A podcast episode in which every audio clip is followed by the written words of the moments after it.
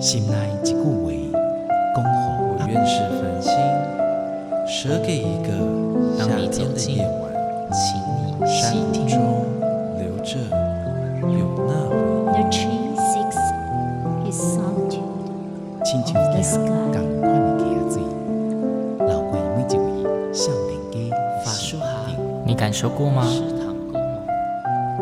文字里所蕴含的温度，你看见了吗？音乐中所描绘的画面，现在让我们一起听闻乐声响。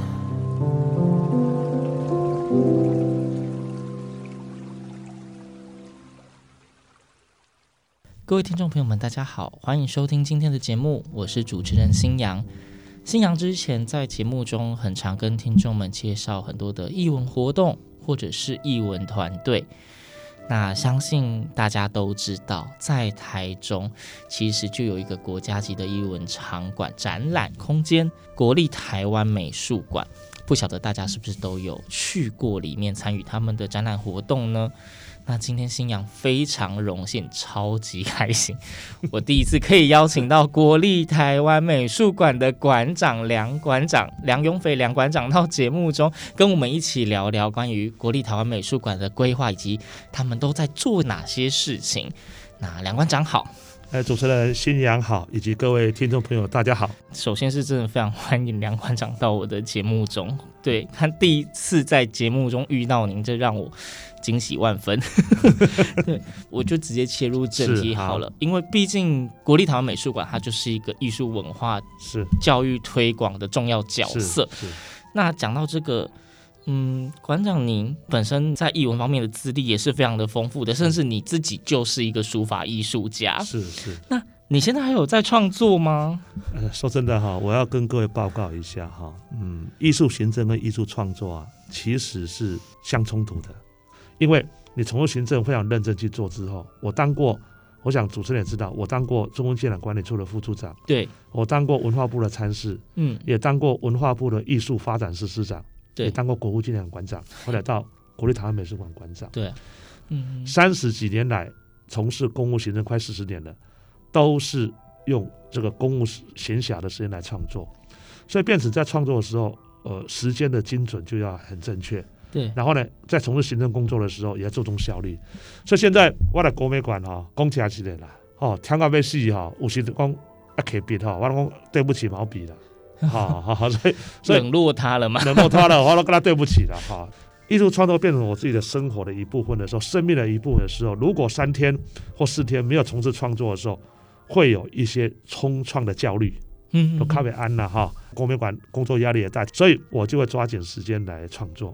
那至于说创作的作品好不好，我觉得不重要，因为在创作的过程里面会抒腰忘我。所以我现在呢，慢慢的在假日的时间，我还是在家里会创作一些作品。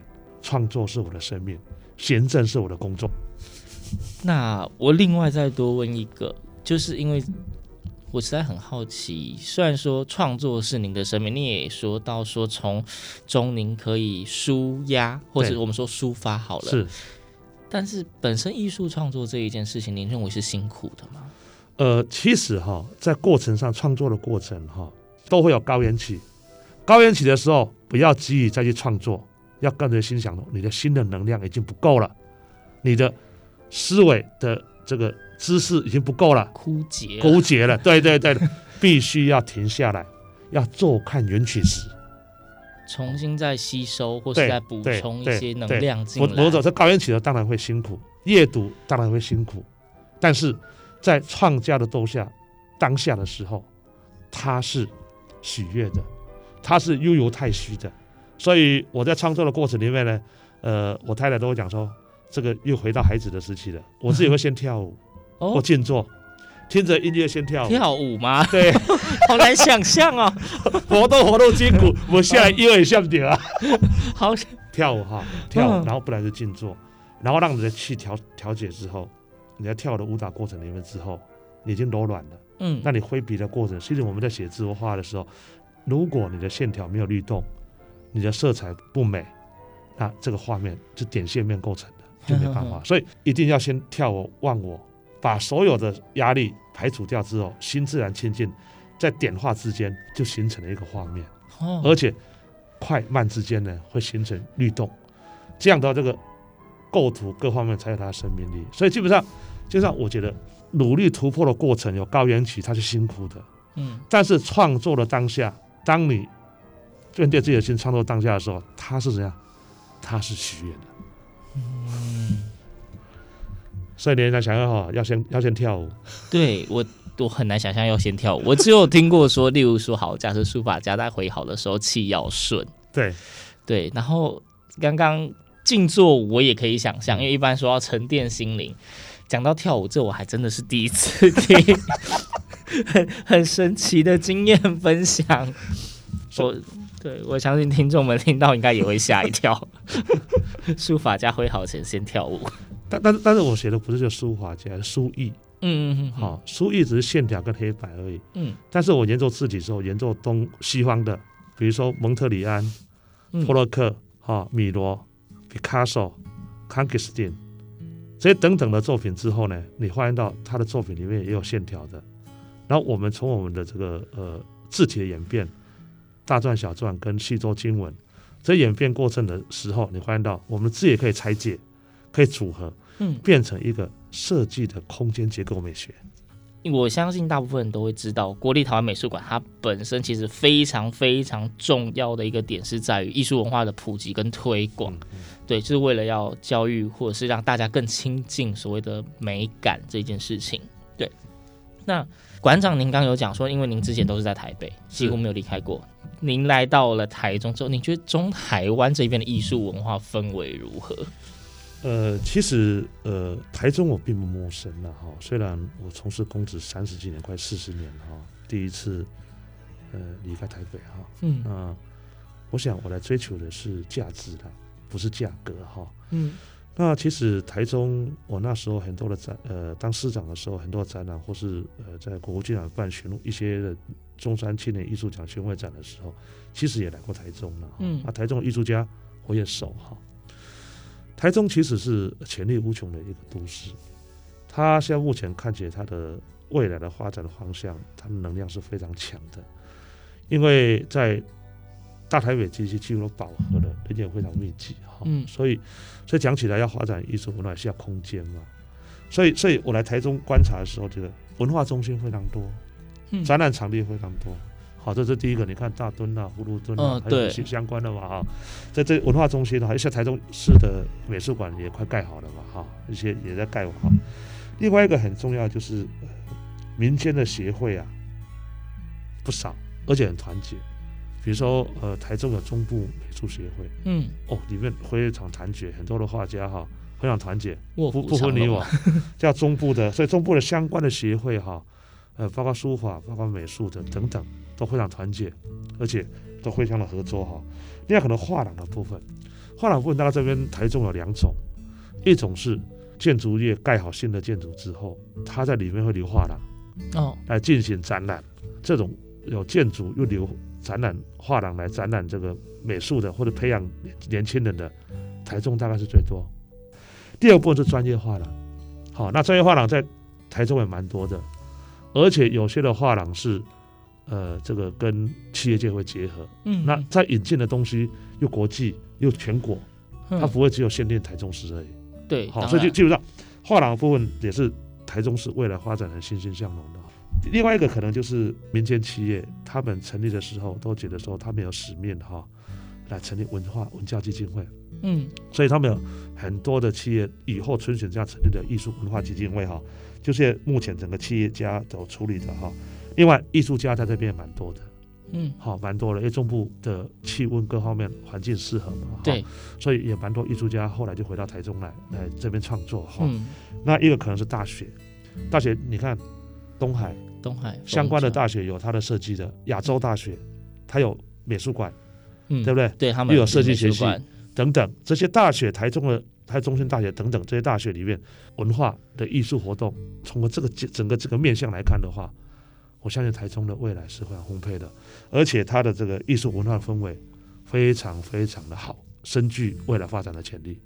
馆长，您觉得中台湾这边是有潜力的？是，对。那我们就想要再谈一下关于艺术这件事情，因为其实我相信应该有不少民众觉得所谓的艺术，我以前听过一个开玩笑的，艺术就是看不懂我就叫艺术啦我不知道馆长有没有听过这一句话那您对艺术这件事情你有什么看法或想法吗？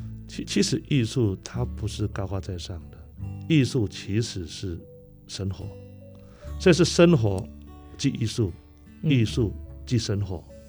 比如说你的穿着，你的发型，你的鞋子，你的个性，你穿的裤子，你戴的表，它也是艺术的一部分，也是美学的一部分。那最主要我们把艺术的看法，比如说在我当司长的时候，在文化部艺术发展司，大概他管辖的大概业务有3项，一个是视觉艺术，就是国美馆就是视觉艺术，展览的视觉艺术，对不对？它有好多类，现在在全国美展大概11类，还有多媒体的、雕塑的，对不对？书法、油画、胶彩，对不对？等等。那这个部分就是说，它这个是视觉艺术的。另外还有就是表演艺术，表演艺术比如像 NTSO， 对不对？它是国台交，好，那它是表演艺术的这个国家表演艺术中心，国家歌剧院，这些都是表演艺术相关的。好，包括相关的团体啊，林怀民啊。云门，还有紫风车啊，这还有唐美云啊，这些等等，好吧，合唱的。所以这表演艺术怎么样？那一个视觉艺术，另外还有一个叫公共艺术。公共艺术就是你要多少按照公共艺术啊多少比例1/1000的经费要盖公共艺术，好，这个部分就从艺术里面看，有这3种类型处理。那看看一个人从生出来之后到现在，跟艺术有没有生活在一起？你放了音乐我听到了，鸟在唱歌我听到了，虫在鸣我听到了，这些都是它是属于音乐的艺术，对不对？那生活上每一个声音它都是艺术，每一个色彩都进你的眼底也是艺术。这艺术没有那么的复杂，是因为我们体制上，我们的传统观念上认为艺术是不可触及的，认为艺术是专业的，少数人的专业的，少数人的世界。在国外，法国或是其他国外，它艺术的就是生活。那我们这边因为传统上教育体制上把艺术分为什么才艺班，不是，我要去补习才艺，我要考美术班，考什么班？美术、音乐、舞蹈全部拆开，从基本就从国小开始分类了。所以，比如说它的专项就会很难。所以说，真的很难啊，的确难呐。如果你走到专业也很难呐。可是应该是在要充实它，能够让生活更加的丰富。那这个不能叫什么？我们除了不能当艺术家之外，我们从事画画创作艺术家没办法到顶尖。那生活化每一个笔拿出来，大家都可以画，都可以写。另外第2个，我们会欣赏，会去赏析，会去听音乐赏析，这样就可以了。那你去看的时候，观者观画。以观者为主，以不是画者为主，产生共鸣。我要强调说，看一幅画是以观者为主，不是画者为主。所以，所谓赏析的课程，其实赏析在人生里面是很重要的。不要排斥说它高高在上了。所以国美馆很希望民众都能够走进来，能够走进来。所以艺术即生活，生活即艺术，艺术可以。刚才我讲了，那表演艺术、视觉艺术跟公共艺术。都可以生活上都会带来你的美学，让你赏心悦目，身心灵能够得到提升。好，所以你看看，其实我们脱不了艺术嘛。我刚才讲了，对，脱不了。这样一讲完，其实就会发现，你本身就是活在一个艺术空间里面。你看到、听到，甚至你连摸到、闻到，都可能是艺术的一部分。对，风吹、树摇都是，光影都是。所以大家会觉得很难以接近，一方面是把艺术想的比较狭隘一点，对，而忽略一些其实本来你就一直接触的东西。对，而且我说不是，就回去看那个都比较不是，所以全民艺术的推动是非常非常重要的哈。所以最近我在国立台湾美术馆，我上任之后就是有跟这个敦亲睦邻嘛哈，然后希望我们能够服务更多的民众，从台中出发。这样的话，我相信从国小到这个体验教育或文化体验教育到热点等等，我们希望都能够服务到。那刚刚因为馆长你有提到所谓的全民艺术这件事情，那也诚如我们前面聊到，艺术形态真的非常的多元，甚至它四处都是。那既然国美馆是要推广艺术文化，甚至是普及，那请问馆长你在这方面你有没有想过，应该说国美馆这里有没有什么规划，如何让民众更愿意亲近，甚至是踏入国美馆这个场域？我上任的时候，其实我刚才跟主持人也报告过了哈。我上任第二天我就去看里长，送了花过去。啊，你都白，你都问我讲哦，这也管理拢无安尼了哈。啊，我觉得这个不就是说，行政哈有几个很重要的哈，行政有几个很重要。从事行政工作，就是要人家感觉到有感觉你的存在。国美馆有人比啊，跟我有关系，有感觉，有感觉，建立连结性。对，第二个要感受。你让他感受到，我们是在为他服务，不是为其他人的服务。隔壁行街，你跟隔壁邻居，你就要服务好，产生互动，互动到他们感受到了。第三个是什么？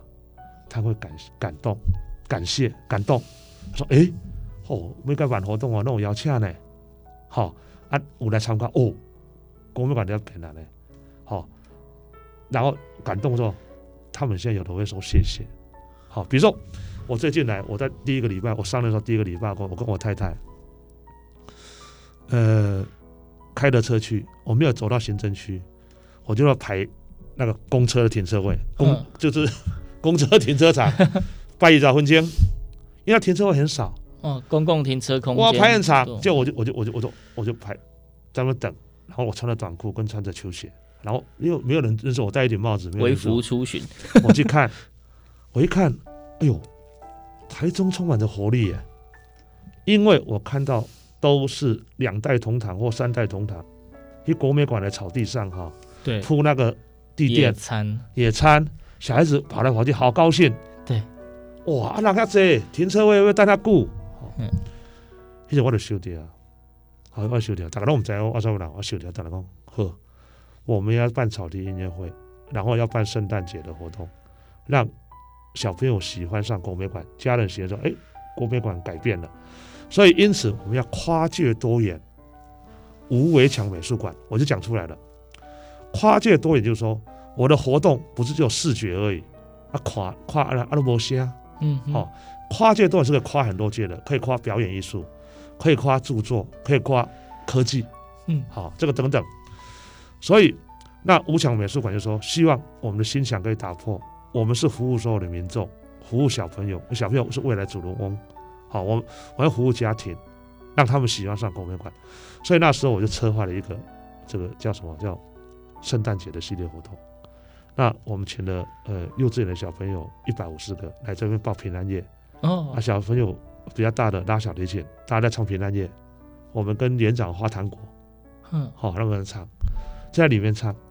第二个，我们请了世界第一名的魔术师，以前我的好朋友哈，所以从台北、宜兰那边过来。另外一个亚洲折气球第一名的亚洲气球王子，我们请他来，他们专程来，在儿童绘本区就表演，小朋友跟家庭来，家属哇很高兴，因为要防疫，所以30个进来而已。对，好啊，那个楼梯站了满满的家长小朋友就哇，他变魔术，折气球送给他们啊，很好。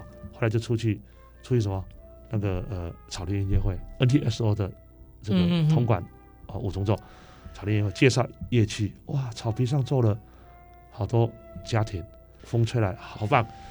结果后面的时候要花气球，花气球送给小朋友，结果一跑过来我们准备100个气球不够，跑来150个全部都跑来了，哇，一直骑过来，结果我就花给他，换后。那时候因为我台北有喜宴，必须赶回去。我说没有花完的要折完，把它花完。那我就看到2个小朋友拿着气很高兴。我说小朋友今天高不高兴？他说馆长伯伯我好高兴哦。我说你喜不喜欢国美馆？喜欢。我问他姐姐，他姐姐说馆长伯伯谢谢你哦，好喜欢来这边哦，好快乐。年轻的爸妈走过来跟我讲说馆长国美馆不一样了。你来就不一样，我说感谢，以后那么常来，以后希望你们亲戚看展览，就只在外面而已，不是只有在外面。对，以后我们儿童会文具什么的，以后我们导览会赠送小孩子的。他说好，我说以后你们常来，会我们会常来。所以这个就是所谓的跨界多元。你要说，哎啊，你怎么搞一个草地音乐会，又搞一个魔术跟什么扯气球，这叫什么呢？跨界多元可以有创新的因子在。比如说，现在我办什么活动，我就办了一个创新的，叫什么？10大艺术家回娘家。社会毁国美，典藏作品我们那边有17000件，那我们要找10个艺术家来国美馆的典藏室进去看。那第一个是谁呢？陈慧坤，陈慧坤是陈一修的爸爸，他的画他已经往生了啦，他的画这个我们就把我们修复好了，把它出来，然后他就陈一修从台北来，我们请他来，他看到。他妈妈抱着陈立秀在怀里的那张画，他爸爸画的，这样这个呢，生命重建艺术史，生命跟生命的故事分享，刚刚好也能够地方晒，一定会，包括他流血的过程，是不是哈？这些就产生什么？让人家感动，产生连结，不是送你典藏式的作品之后就没有互动了。这是第一个哈，有10大，今年办的新的。第二个，我们暑假会有100位小朋友，因为典藏式都不准人家进去嘛，对。我们一梯20个哦，我们准备要办文物保存文化体验，他们进去像进去那个什么神秘的这个什么博物馆，进去的仪器怎么做，教他们这些一般人看不到接触不到的空间，对，那3500平，让他们去我们设计课程，让他们一梯20个，叫做这个典藏小尖兵也好，文物修复小尖兵也可以，我们通过课程来教他们。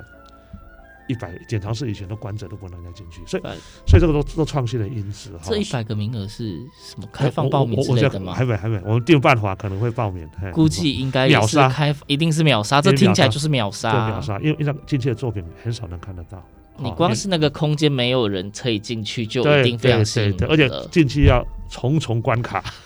重重关卡吗？还要消毒，还要什么的？重重关卡，连我进去都重重关卡，还要换鞋子。有大人可以参加的名额吗？没有，谢谢小朋友，真可惜。所以一个是跨界多元哈，所以我现在寻求到跨界多元，跨界多元的部分除了这跟音乐结合之外，我们也有跟9所高中、国中、国小以及5所大学策略联盟。那策略联盟这个学校的资源啊，我们就共享。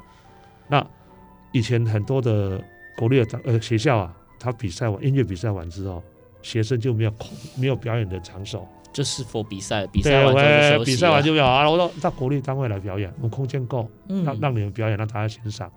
所以我们这个部分就策略联盟学校就我们已经签联盟去在元宵节的时候有签了哈，那都。我们校长他们说也是很感谢我说把这个场地开放给他们，包括男儿童一些的学校哈。那这个不仅说你策略联盟之后，这些音乐圈有表演的地方，包括他的直笛社啊或什么的。那这样的话，就说您在展览室的时候，随时或是你来看的时候很惊奇的话，有音乐在演奏。你音乐在演奏呢，因为视觉是看到视觉而已，没错。如果是光，有科技艺术是听到有点光，有点声音，对，通常会有。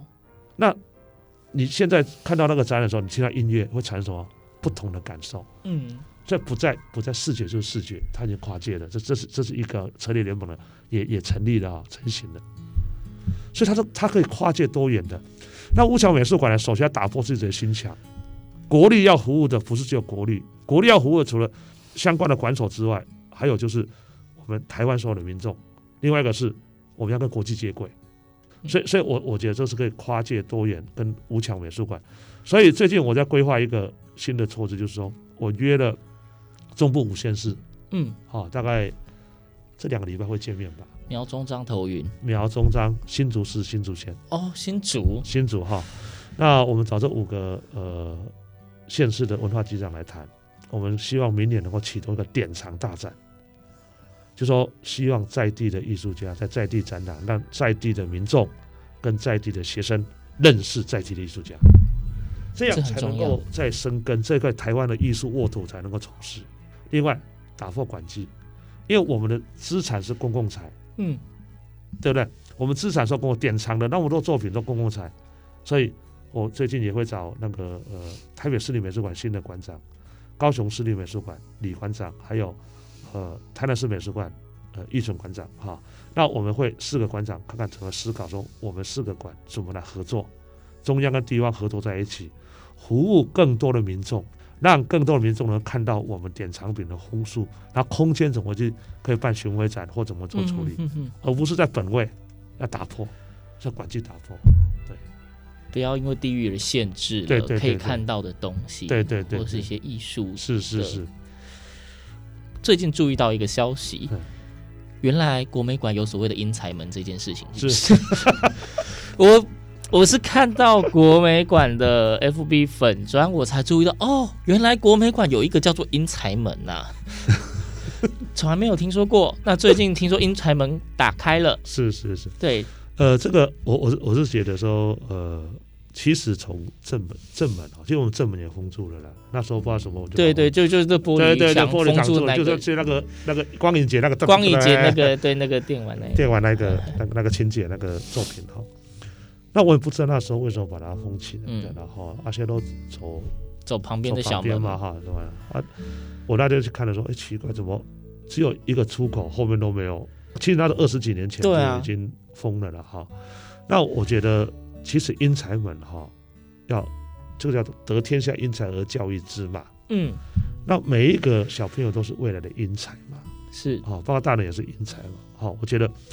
然后那边呢，我们要办展览，那边是以后是那个叫做儿童美术教育领航中心第一期，是规划是在英才门那一边那区域，所以我觉得说，应该如果小朋友英才，全部都英才，儿童美术教育的小朋友在那边的话，进出的话会比较方便，所以我说你们研究一下哈，这个要以民众最近的方式、最流通的方式哈。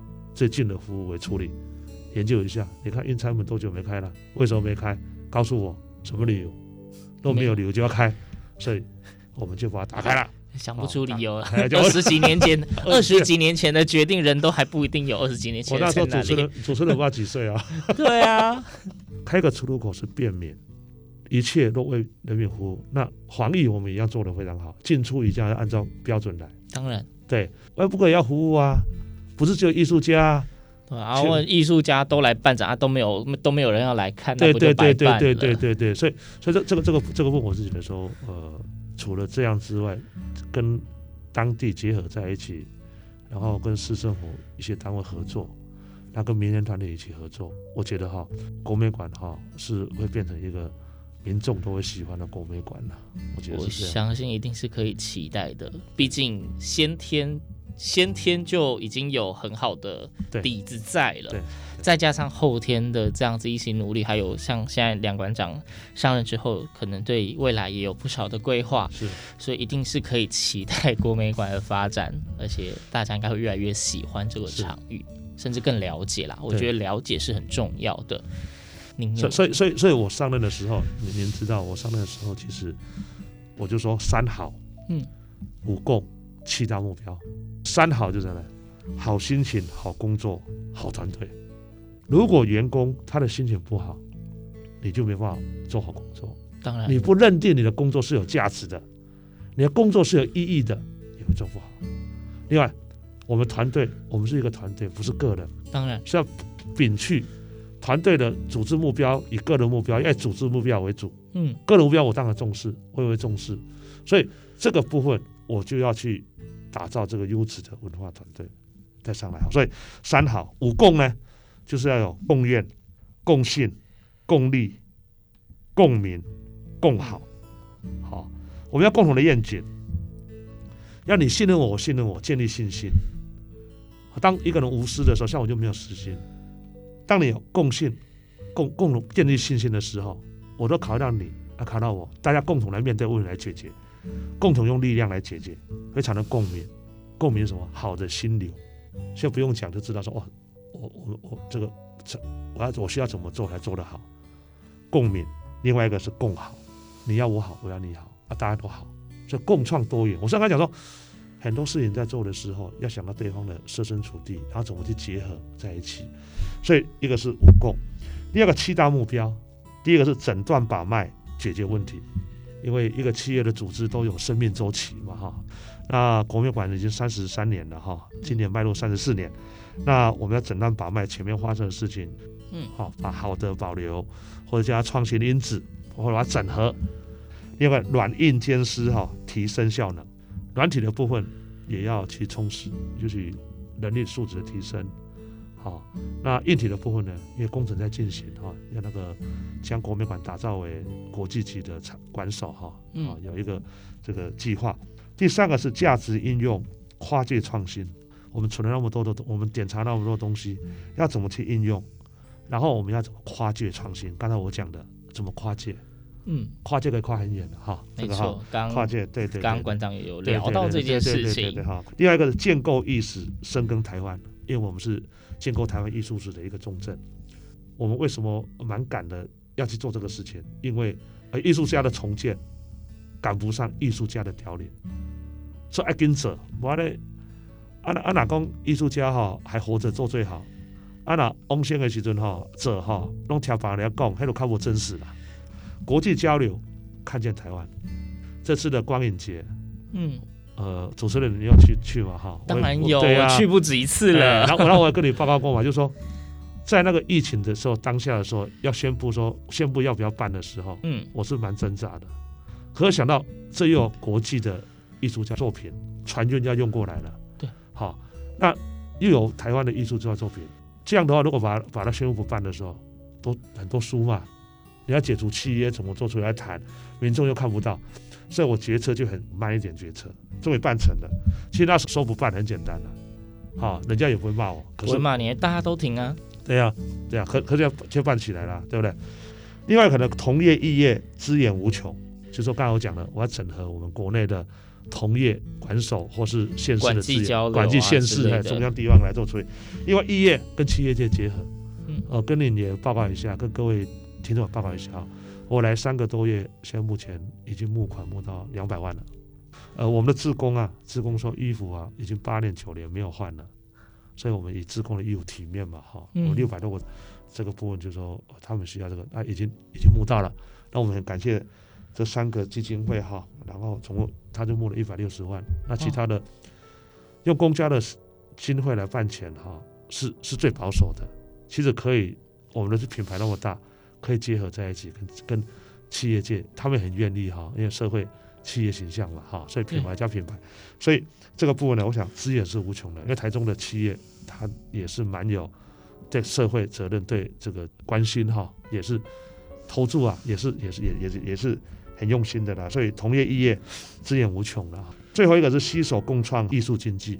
这一块可能牵涉到整个艺术经济，就是一些的这个展览跟一些的藏家哈，台湾的藏家都比较低调，很低调哈。台中也很多丰富的藏家哈，但是都很低调。那其实藏家在建构艺术生态跟艺术经济是一个很重要的角色。可是这个部分哈，就是说因为很低调，所以这个部分我是觉得说，应该怎么让藏家的知识哈能够更加丰富，所以应该是不是要办个研讨会或什么的，让这些藏家一些来分享，还有鉴定的部分怎么做处理。这个另外艺术银行，年轻的艺术家，艺术银行的这个租赁啊，艺术银行的购藏啊等等啊，我们希望这个能够做得更完整，然后打造这个艺术经济，让年轻人在从事创作的共勉后顾之忧，那这个艺术经济能够在台湾发展得更好。还有一个我自己觉得很重要的问题。馆长，您如何看传承跟创新这2件事情？其实传承跟创新它是相辅相成的，因为艺术的演变跟这时代演变是不一样的哈。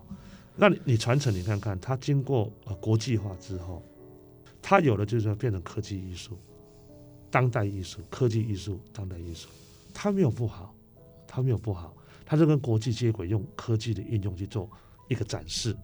那个是属于创新的部分。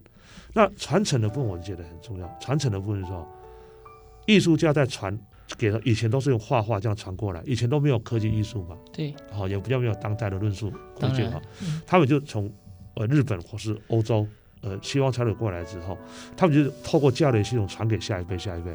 可是这些台湾本土这个艺术家的时候，这艺术家的东西其实可以创新的，可以加上科技艺术变成创新的，比如说它可以变成什么？变成了沉浸式的360度的展览。嗯，那如果 5G 的环境建构，现在像那个光彦姐就是 5G 建构了，你看它 5G 建构，5G 建构它就可以很多的变化。好，所以除了湖光投影之外，我觉得沉浸式那个360度的，可以用 8K 的部分来照相，很细的时候，然后把这个画透过科技应用变成一个空间的美学设计，而且可以移动。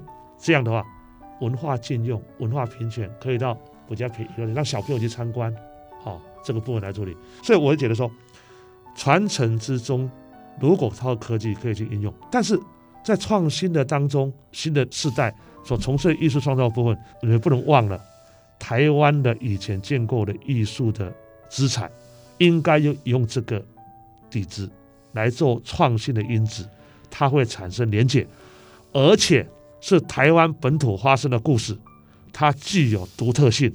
嗯，越在地化就越国际化，所以传承跟创新不相违背的，它是要互相融合的，不是这样一切。